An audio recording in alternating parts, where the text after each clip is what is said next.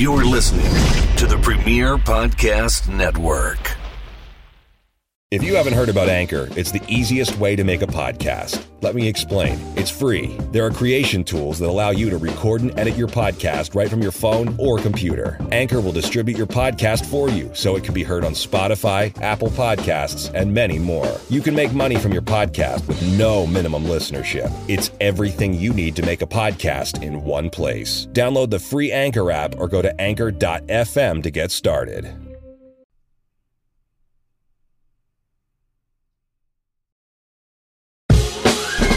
Foundation Radio is brought to you by 10th Ward Barbershop. Serving the historic 10th Ward in downtown Lawrenceville, 10th Ward Barbershop is a full service barbershop offering quality haircuts, beard trims, and hot shaves. Adam gets his hair and beard trimmed by the owner of the shop, Ryan Kane, and he loves the laser point precision cuts and lineup he provides to him and countless other satisfied customers. But you don't have to take Adam's word for it. WWE superstars Corey Graves and The Fiend, Bray Wyatt, frequent 10th Ward for all their hair and beard trimming needs. Right now, all cuts and trims are by appointment only. So head over to their website at 10thwardbarbershop.com and book your appointment now with Kane, Jordan, and the rest of the team at 10th Ward Barbershop. That's 10thward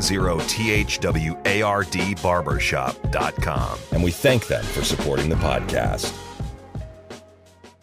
Foundation Radio is brought to you by The Dugout. The Dugout provides custom quality apparel at an affordable price. Modern style mixed with classic designs, you'll find retro t shirts brought into the 21st century. Adam has several of his favorite t shirts in rotation from the team at The Dugout, including customized Dudley Boyz, Prince and the Revolution, and the notorious B.I.G. t shirts. Right now, if you purchase your items through their Etsy site and use promo code FOUNDATION, you'll receive 15% off your entire order. That's right, 15% off your entire order. Follow them on Instagram at the Dugout brand. Follow the link on their Etsy shop and use your promo code FOUNDATION for 15% off your entire order. The Dugout, custom quality apparel at an affordable price.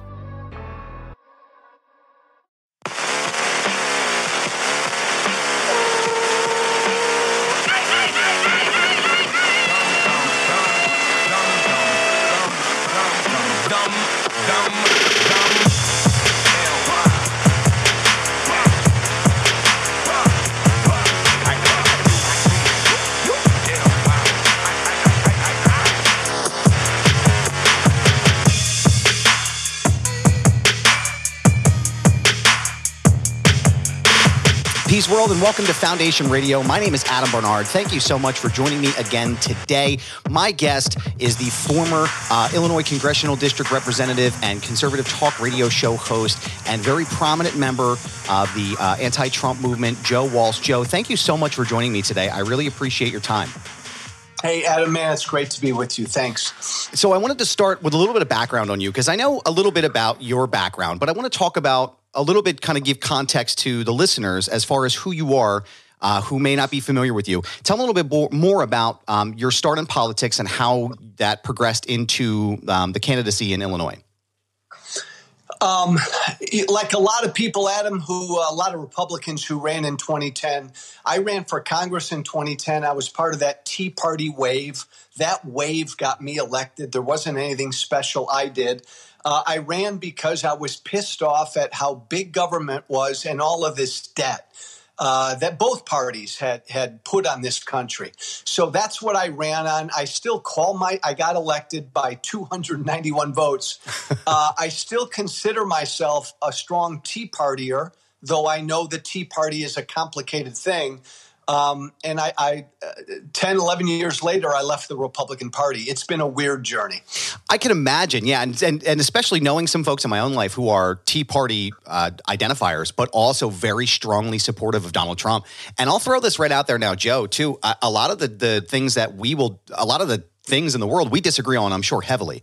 Um, I know our stances on abortion are different, and I know our stances on uh, climate change are different.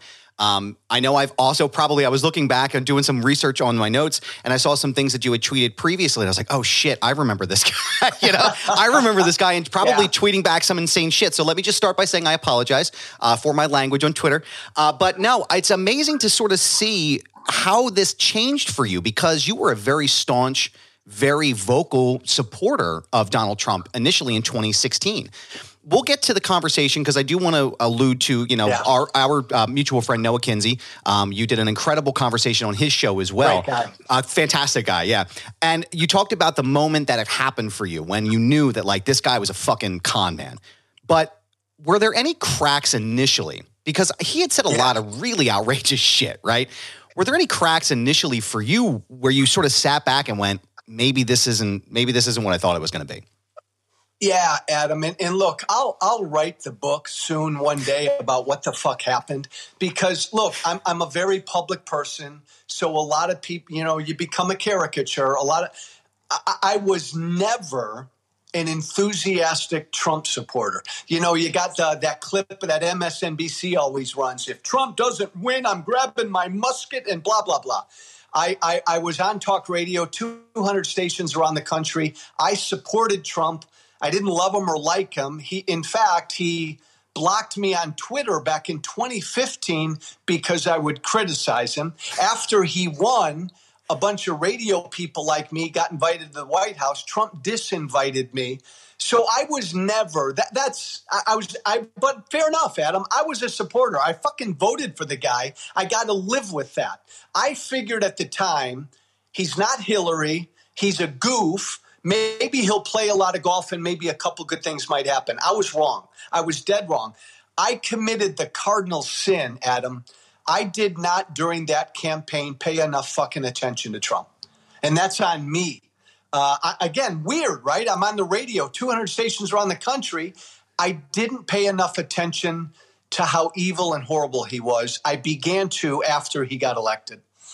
It's funny you mentioned that, Joe, because I remember like pretty frequently reading the news and watching all this happening and watching sort of the news media take hold of Trump and making him like a real serious candidate. And I remember thinking like this is a real problem, right? Like it's not like Jeb, right? Like where I have like fundamental disagreements on like, you know, economic policy or, you know, climate change like we talked about. Like these are very like easy things that we can talk about that are not sort of top tier, right? When you have somebody like Donald Trump going on uh, national international stage and calling Mexican people rapists and and and murderers, you're like, "Holy shit, this is a serious problem." And what what struck go ahead. No, what, what, I was, what I was going to say, Adam, is what makes me a weird dude is I come from Trump world in that all of his supporters were my supporters. Hmm. I call myself a reform gangbanger because I got out of the Trump gang. But one of the reasons I, I never took Trump seriously, I should have, but I understood the people who were supporting him because these were my folks um, they would call into my radio show every day. I understood why Trump appealed to them because I believed at the time, Adam, and I'd love your opinion on this. I said often then, our politics is broken. We need some fucking disruption. Bernie, Bernie was a disruptor. And, and I said the two parties suck. I still believe that. We need some disruption. So I understood what was behind Trump and I I really appreciated it. Uh, I never took him seriously, though. I agree with that. I, I agree 100% that I feel like politics in general are broken. Um, I feel like there's not a candidate who generally portrays anything completely the way I feel as far as my political views, right? I think it's a spectrum of things. I think when we become these tribalistic people where we we can't have nuanced conversation, we can't have dialogue about some some things. I think I draw my line certain, you know, in certain areas, right? Like there's there's no room for racism, there's no room for, you know, xenophobia and shit like that. But as far when it comes to economic policy, we can yeah, sure we can talk about this. I think for me in 2016, one of the biggest issues that I had for the election was, and this was specifically with the Democrats, is that the Democrats didn't listen to the populace. And I'll, I'll explain Yes. what I mean by that. And I'm sure you got a lot of that too on your side. But on my side, I was a huge Bernie Sanders supporter. I believed in the mission. I believed in what he had to say. I believed he was going to be the guy to disrupt things. He would have beaten Trump, Adam. he would have smacked his ass. He would have smacked Yeah. him and drug him across the, the, the nation. He would have Yeah. destroyed him in the polls. And I will go to my grave believing that. And also again in 2020, I believe that as well. But that's a whole different story. But I think that the time was ripe for the country and the Democrats in general to focus in, hone in on someone like Bernie Sanders as the antithesis of Donald Trump and say, okay, well, you guys want to go this way. Let's go on this side and do this. And they took what could have been a slam dunk election and they gave us Hillary Clinton. Now, hey, Adam, in 16, man, we were living in a populist moment. right. We are still living in a populist moment. Mm-hmm.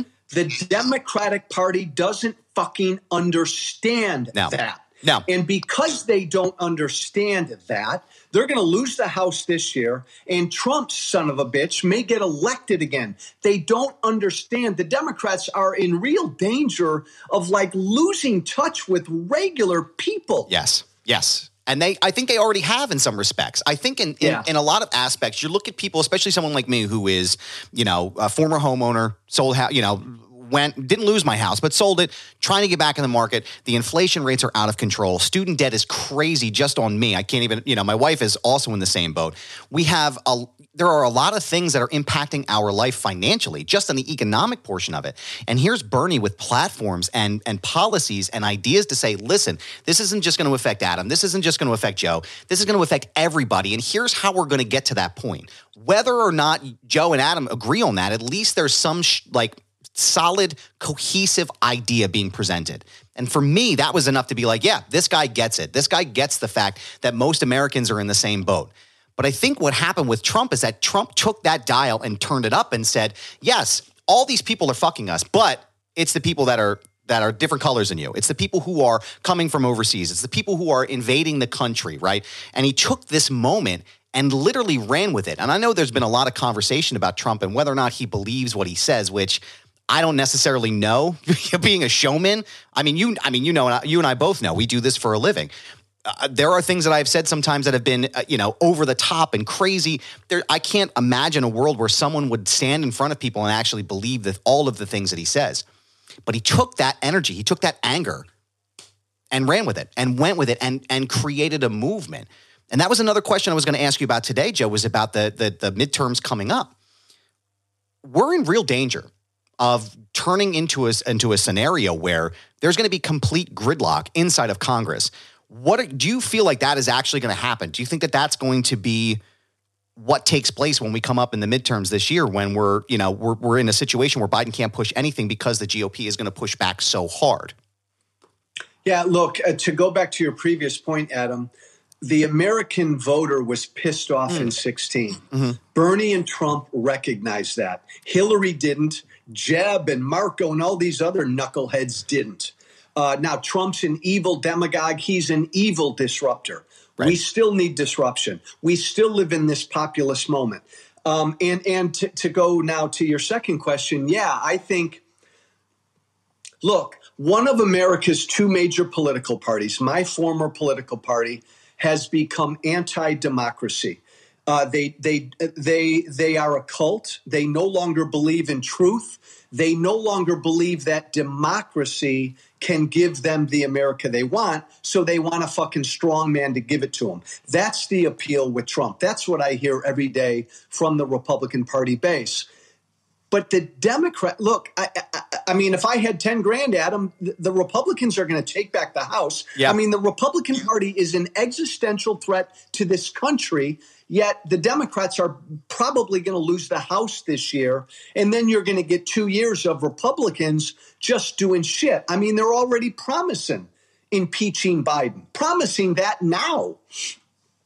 I just I can't wrap my mind around some of this stuff sometimes. Like I can't wrap my mind and, and I know we we sort of alluded to this earlier and I know you've talked about it in other conversations where you you you uh, agree that you played a part in sort of this Yeah. this polarization when it comes to politics and I think that's something that I have really noticed over maybe the past 10, 12, 15 years is that politics has become so polarizing and you have to have a very binary view of every situation and every context and every possible scenario. And there's no room for nuance. There's no room for dialogue. And if you are, you're triggered, or if you're not, you're canceled. And it's like it's all these weird dynamics in there. And and as someone who you know admittedly played that a part in that, do you think that there is a way at this point now, post Trump, and maybe even pre Trump, round two? Jesus, is there? I don't even want to think about it. But is there a way for us to to pull ba- basically essentially put the toothpaste back in the tube, or do you think we're just too far gone at this point to ever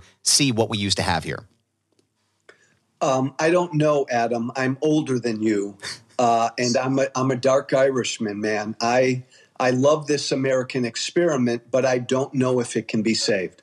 Uh, I do not believe we're in a post Trump era.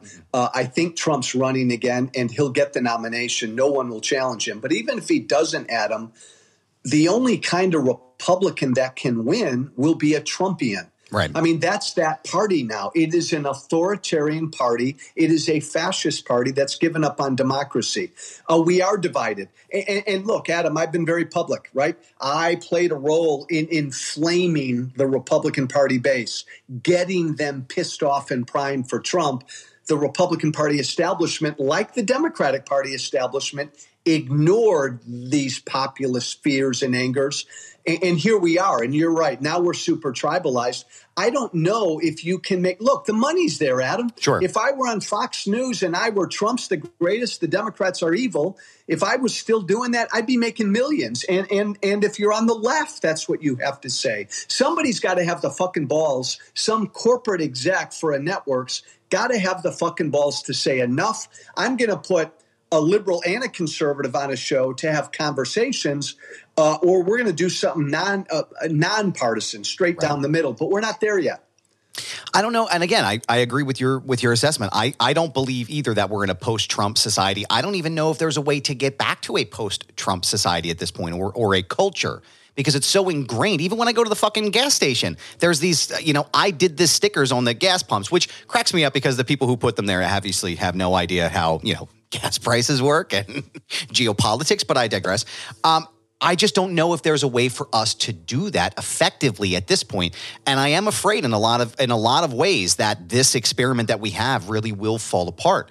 I want to go. Here's what I Adam. Yeah, Adam, here's here's what I think though is going to happen.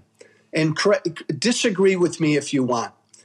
Yeah, the Republicans will take back the House and maybe the Senate this year, and they're going to have a short spurt of some success. But I've said publicly, I believe the Republican Party is a dying national party. I agree with it's that. Becoming, it's becoming a rural, uh, regional party. It's it's a party of old white men and old white women. Um, so so it's shrinking and dying.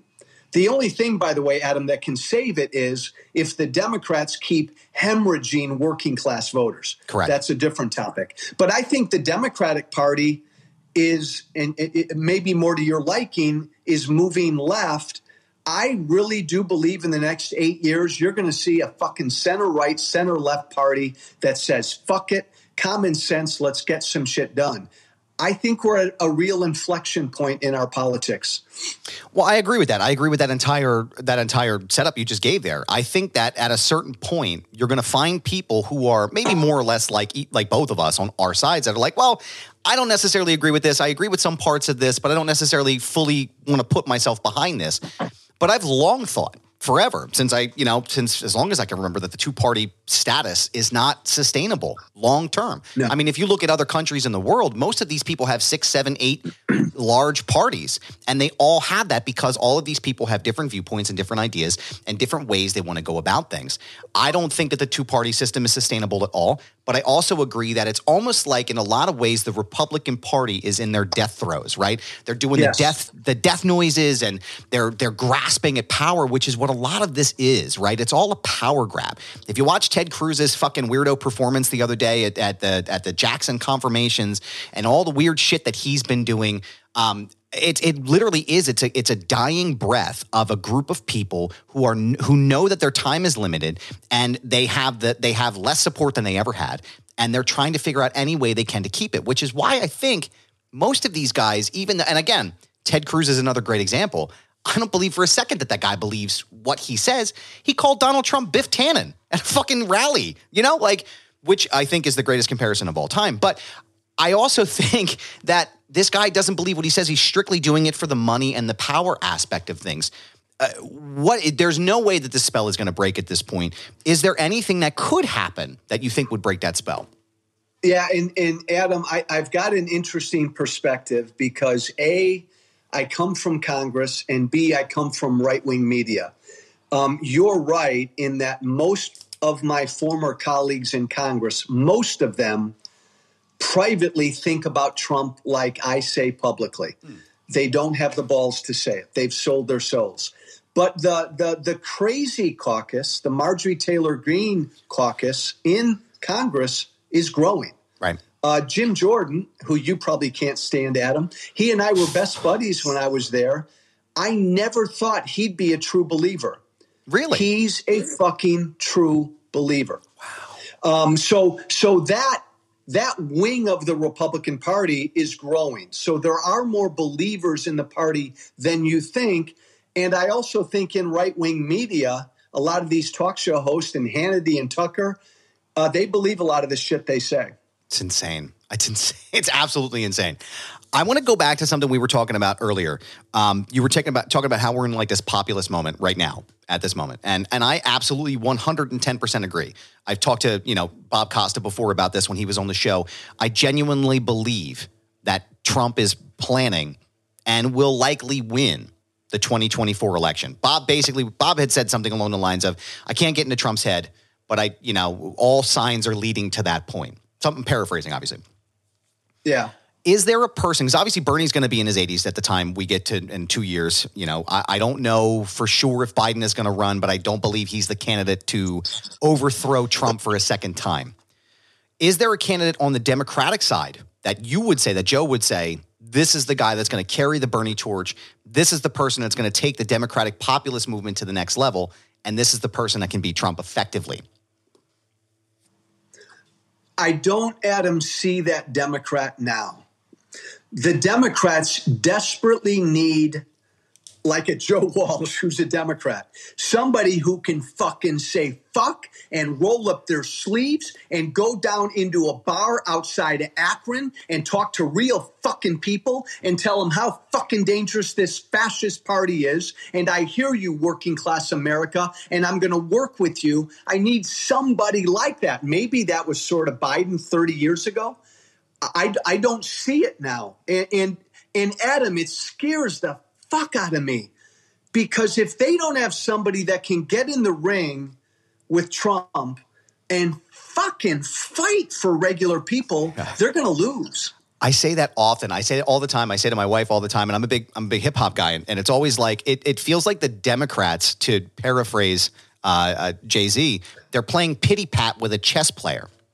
They are literally playing by a set of rules that Trump has thrown out the window and has literally ripped up. And fuck this, I'm done. I'm not doing this. You know, like he has literally completely fucking scorched earth every rule that we've ever had in politics, every norm we've ever thought we've had in politics. And here are the Democrats going, well, maybe we can come up with some common sense solutions and maybe we can come up with some ideas that we can go back and do this. Is like, that's not what you need right now. You can get to that and, point, but you need right now. Adam, yeah, and, and Adam, that's right. Everything you just said is right. The other thing hurting the Democrats is the left, their progressive wing, is focused on the wrong shit. I agree. I agree like, to a certain like, extent. Like, yeah. Like, look, uh, uh, the gender awareness important, the wokeness important, uh, critical race theory and and dealing with our racist past all important. Uh, but but my God, don't shove wokeness down our throats, help Americans get there. Um, and, and, and, it's just the left right now, Adam, and again, this is your world more than sure. mine. The left seems to be more focused on elite, out of touch, woke issues than real life issues. Like focused that may on, not be fair. Well, I mean, I understand what you're saying, though. I understand what, and, and sort of let me try to contextualize what you're what you're saying is we're focusing so heavily on these important things, right? Like we, we absolutely need to deal with the institutional and structural racism in this country that is built, right? We absolutely need to deal with the LGBTQ uh, community, making sure that they have equal rights, equal access. Uh, women have equal access still, that they're not going to be losing things that have been decided 40, 50, 60 years ago. These are all very important things. But people also need to be able to walk and chew gum at the same time. We also need to focus on our crumbling infrastructure. We also need to be focused on the rampant in- income inequality that's happening in this country where the top 1% of people control 90% of the wealth, right? Like these are all very important things. Working class people are being put out of work completely. Coal is not coming back. Oil is a dying industry. These are things that are actually happening right now. Where my thing is always like, and I'm sure, Joe, you probably said this a lot too, we should be devoting money and resources to these folks who are out of work. Okay, the coal industry is dead, right? Let's take money and throw, allocate billions of dollars to these out of work, out of place, or outsourced workers and teach them a new skill. Teach them how to code in computers. Teach them something else they can use inside of an industry that will allow them to go back into the workforce in an effective way. There are resources to do this. How do we fix the working class? How does this happen? And this is how you have to do it.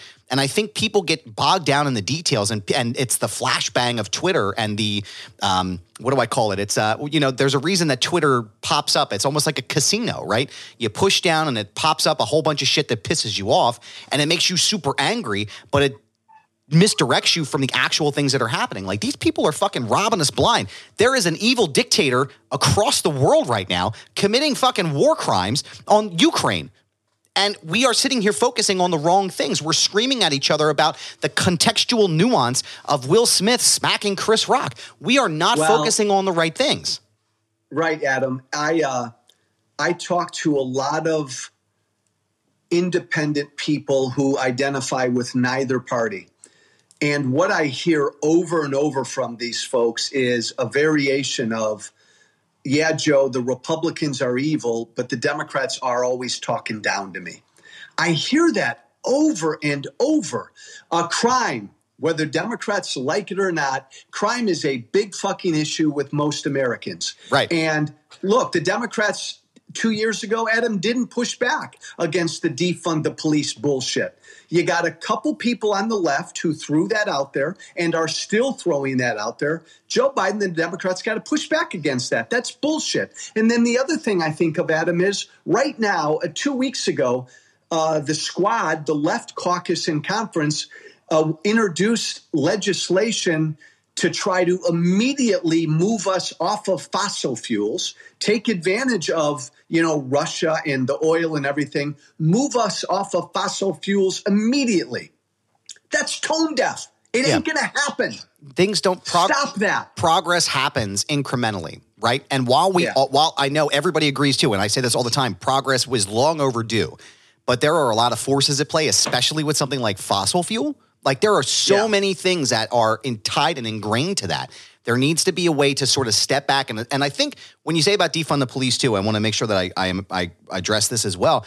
I think the biggest issue with that is it, it's a it's a coding issue, right? It's a it's a it's a way that people presented that necessarily it's not necessarily we're like we're going to defund the police we don't want police on the streets nobody i can assure you as someone as a representative from the left no one said that right? I have my own issues with police and police brutality and things like that, but no one is saying actively, you know, let's get the police off the street. And if they are, they're missing the point. What we're saying is we're taking money and we're taking resources away from the militarization options that we're doing and putting it back into resources that are saying, okay, well, let's talk about why criminality happens. Let's talk why drug use is so prevalent in the world. Let's take this information, let's take these resources and allocate them to I don't know, uh, bringing in uh, psychological help for not just the offenders, but also the police department, getting people resources that they need, giving a robust budget to uh, fighting drug abuse, fighting like giving drug and alcohol awareness programs actual money where they can do those things, right? Adam, Adam, Adam, I love you, brother, and everything you're saying is right, but that ain't a bumper sticker, right? Somebody right. That, on exactly. the left, somebody where, on the left, right? Somebody on the left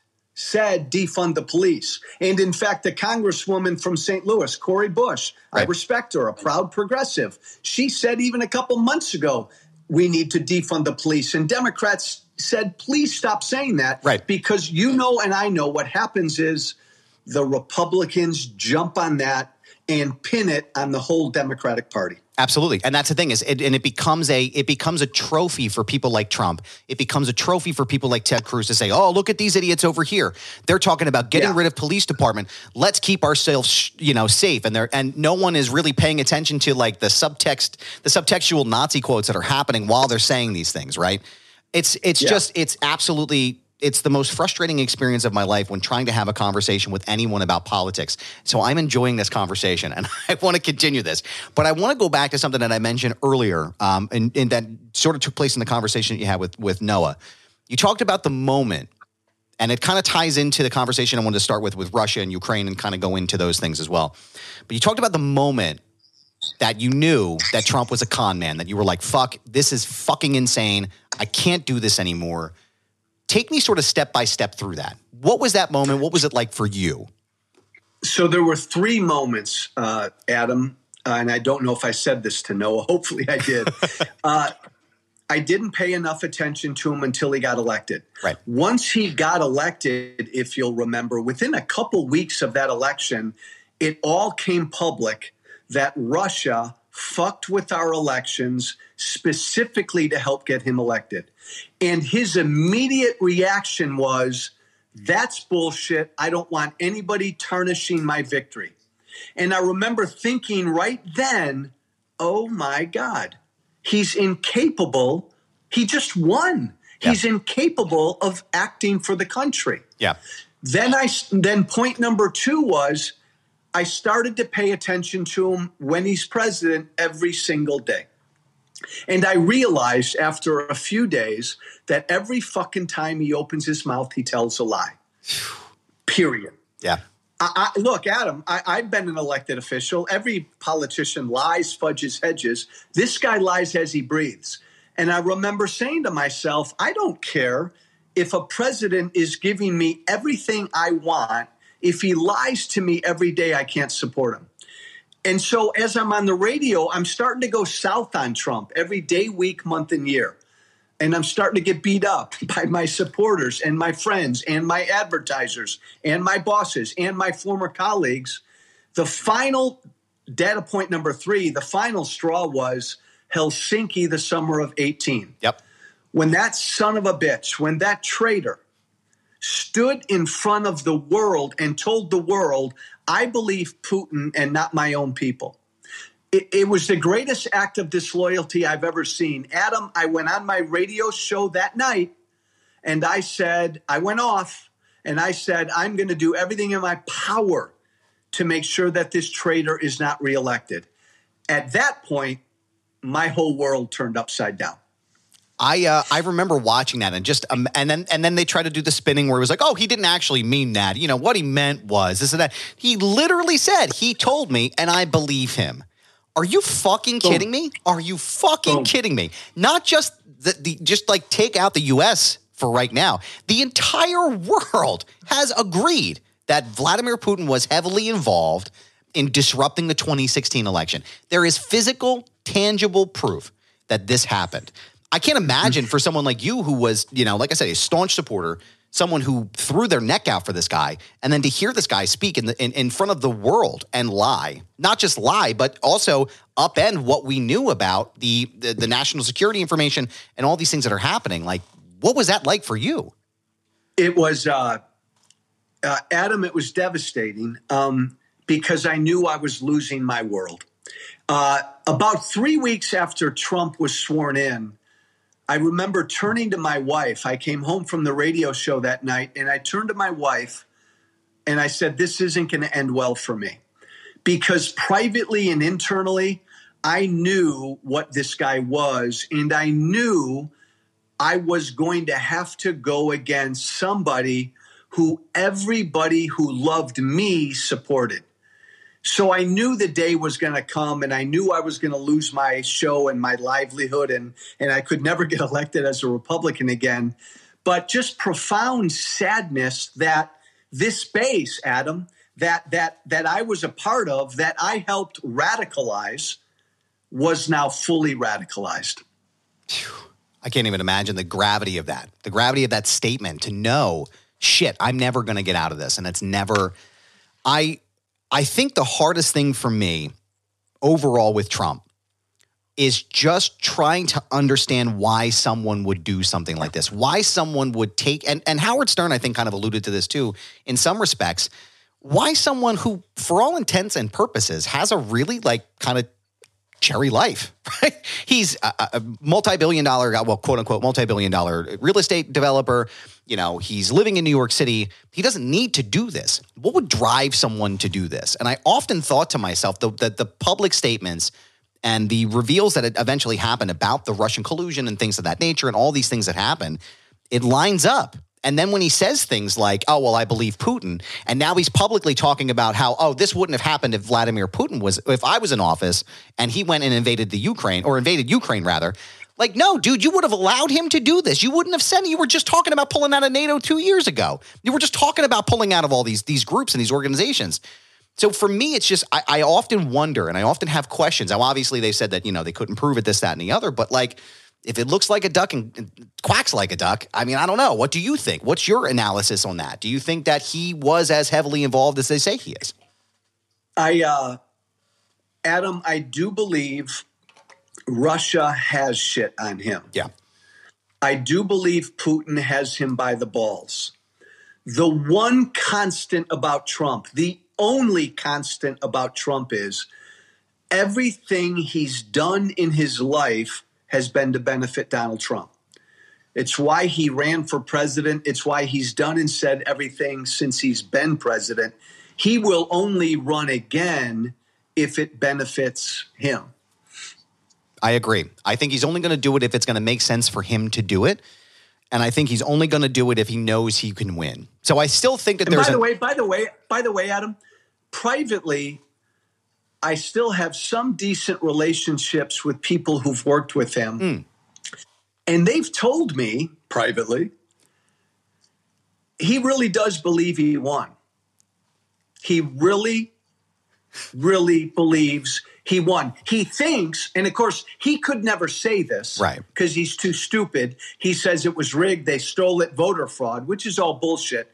But what he believes is Democrats in states, because of COVID, they changed the election rules to purposely hurt him. He believes if if if without COVID, he really believes he won. He does. Could you imagine? Like, I don't even know how to respond to that. No, like it's like you and you, I can't. You how, and I can't. How could you be so so fucking stupid? Like, how could you be so stupid and so inept? How could you not see? I just I don't even know how to respond to that properly. like, well, no, struggling, you know. Adam, the last thing I'll say about Trump is, and Yeah. I wrote a book about this called "Fuck Silence." Trump is incapable of human empathy. Yeah. meaning he can't care about anybody else. But he's also, here's his secret sauce Trump is incapable of shame. Yeah. Like, I've done some stupid shit and tweeted some stupid shit, and I've done a lot of apologizing. Trump never apologizes because he's incapable of thinking or feeling that he's done wrong, ever. That's powerful. I can't. I don't know if I have a function in my body where I know, you know. And I've seen, I've seen some of the, the public statements you've made about the tweets and you know the the mea culpas and things of those nature. And it's it's that's always a really positive thing when you can announce and say publicly, "Yep, I fucked up. Shouldn't have said that. Fucked That up. was wrong. That was incredibly wrong, and I'm sorry. I've been there. We've all said these things, right? And anybody who is without fault in that or believes that they are without fault is full of shit. But it is Yeah. an incredible thing to see Trump just not apologize for anything, and not just apologize, but twist it back to be somebody. It's like the the the the mental gymnastics it takes for something like that is is it, for me. It's like wow, that's kind of impressive. But but Adam, it's it, again. I I don't want this to sound bad. It's almost kind of cool, Right. Because that's his power. Yeah. If you don't feel, if you if you're incapable of ever feeling bad, you have the ultimate power. You can do whatever the fuck you want. You can fuck around on your wife with a porn star. You can rob, steal. You can do anything because you don't feel shame Right. it's almost it's it's really cool in a way. It's a it's In a, a bad way. In a bad way, yeah. It's a unique it's a unique um, set of uh, skills that one must have uh, in order to do that. But I I know that I b- agree with you with Donald Trump. I don't think that he is going to run unless he knows he's going to win. Which is the last question I wanted to ask you before we tie up today here. The January 6th committee. I know that recently, in the past couple of days, uh, some of the reporting that Bob Woodward and Robert Costa have done have unearthed these Eastman memos Uh, and they've also gone to the emails. The John Eastman emails are now in the hands of the January 6th committee. I take a look at all these things, and it's I sort of feel in a lot of the same ways that I did during the two impeachment trials, and you know the, the Mueller investigation. Um, basically, Trump seems to be Teflon. There doesn't seem to be anything that touches this guy, and when they when there is, when especially in this this January 6th committee setting, it, it doesn't seem like anything is going to stick. Do you think anything is going to stick from the January 6th committee? Uh, and what do you think long term will be the implications of that if it does? And I guess uh, an easier way to craft that would be do you think Merrick Garland has the balls to charge Donald Trump with a crime? Well, I want to be careful, uh, Adam, and I know you will agree with what I'm about to say. Bill Barr was not the attorney general. He was Donald Trump's personal lawyer. 100%. I had a problem. I had a problem when, when I was in Congress and Obama was president. I felt like Eric Holder got a little too political. I want look. I, do I want Merrick Garland to put Trump in the slammer? Hell yeah! But I want Merrick Garland. He's independent. I do not want Merrick Garland impacted by politics. Correct. I want him to arrive at what he arrives at based on the facts, the law, and the truth. Um, and I hope he gets there. But I don't want. And by the way, Biden's done a great job of saying he's. Uh, I'm not going to impact what he's doing. Right. Um, it's important to say that though too, because everybody wants to talk about how political this is, and Biden's like, "Hey, I'm not involved in this. I don't want anything to do with this." And when I say Garland having the balls, I want to just kind of go back and, and maybe retcon that a little bit. What I mean is that I want to make sure that he has the balls in spite of the political fear mongering and the the tribalism that comes with that to be someone who is independent the way Mueller was to be independent and say I'm not going to look at this as someone who is part of the Biden administration. I am the Attorney General of the United States. Here's what the facts say. This is what we need to do. Boom, yeah. boom, boom. And perfectly said, Adam. And I think Garland has the balls to do that. If he's got the facts and evidence and law on his side, he'll do right.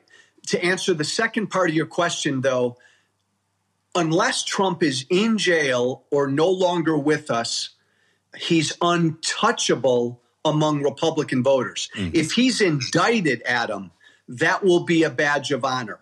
Nothing the January 6th committee will do will weaken him. It will all embolden him with Republican Party voters. That that ship has sailed. Yeah. I agree, and I think I think in a lot of ways, and some of these are exercises in futility because we already know we know what happened, right? All you got to do is read Peril. You got to read yes. the books. You got to read all the stuff that's already out there, all the reporting that happened. It's all there. It all happened. And it happened in real time. This shit is real. But nothing seems to stick on this guy. Nothing seems to change the minds of the voters. And I'm I don't know what it's to take. I don't know what it's to do to to break the spell of Donald Trump on people until maybe you're right. Maybe he's in the ground. Maybe he's gone. I just don't, I don't know what the answer to that question is. Uh, I, I, I, I was on CNN a week or so ago and somebody asked me, when will the fever break? I don't think it's breaking. And it's certainly not breaking anytime soon. No. Uh, we are at, we're, we're at a, a seminal moment in American history where we have one major political party leaving democracy. And this is a scary thought. And as you said, Adam, hell, it's time for another political party too. Yeah. So we're in for 10 to 20 years of real rough and tumble. And one thing I want to say to sort of bookend that as well, to, before I get to my final question, I, I do believe that it's not not only is it not going to break, it's going to get worse because there's someone yes. out there right now. Maybe it's that Madison Cawthorn guy. Maybe it's even Ted Cruz, which I highly doubt. But there is someone out there who is going to take the principles of Trumpism and they're going to take what he did and they're going to be better about it. They're going to find loopholes in the law. They're going to be smarter and they're going to be able to upend democracy the way that Trump wasn't able to do. And I think it's going to yes. get way worse before it gets better. That's just my opinion. Agreed. But Joe, Agreed. I want I want to ask you one last question before I let you go. I know that you had talked a little bit about um, the consequences of you being anti-Trump, losing your show, losing your livelihood. You know, people that you spoke to for years no longer speaking to you. Was it worth it, and would you do it again? Adam, that's such a good question. Um, uh, the short answer is yes, because I had no other fucking choice. I, I, I couldn't live with myself if I didn't do what I did. And yeah, you can say, Adam, you can say, oh, Joe, you're so fucking courageous. You lost your job, your show, you're done in politics. You lost friends and supporters, and you get death threats every day. Oh, Joe, you're so courageous. Bullshit. I couldn't live with myself if I didn't do what I believed was right. Did I take a hit? I took a hit. But you know what? Uh, I, I I will tell my grandkids with pride that your grandfather just did what he thought was the right thing to do. I agree, and I I would take I would do the same thing hundred times a day, every single day, if it meant I was on the right side of would. history. So, Joe. Walsh, thank you so much for your time. I really appreciate an amazing conversation. Where can anybody who's listening right now follow you online? And I know you said you wrote a book recently too, right? Uh, the book is called Fuck Silence Calling Trump Out for the Authoritarian Con Man He Is. by it. You can follow me on Twitter at Walsh Freedom. And I also have a podcast out there called White Flag with Joe Walsh. Check it out. Adam, you're great, man. This was fun. I appreciate that, sir. Thank you so much. I'm looking forward to having you back on. Hopefully, we'll get a chance to catch up after Anytime. the midterms. All right. Thanks, Adam. Thank you, sir. Have a great day. You too.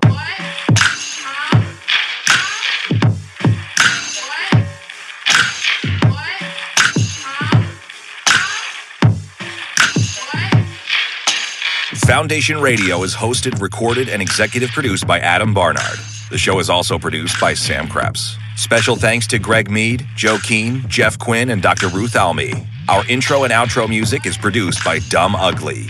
Find this episode and our full archive at foundationradio.net. Follow us on Instagram at foundation underscore radio. Be sure to subscribe on Apple Podcasts, Spotify, and anywhere else you get your favorite podcasts. This has been a Foundation Radio production.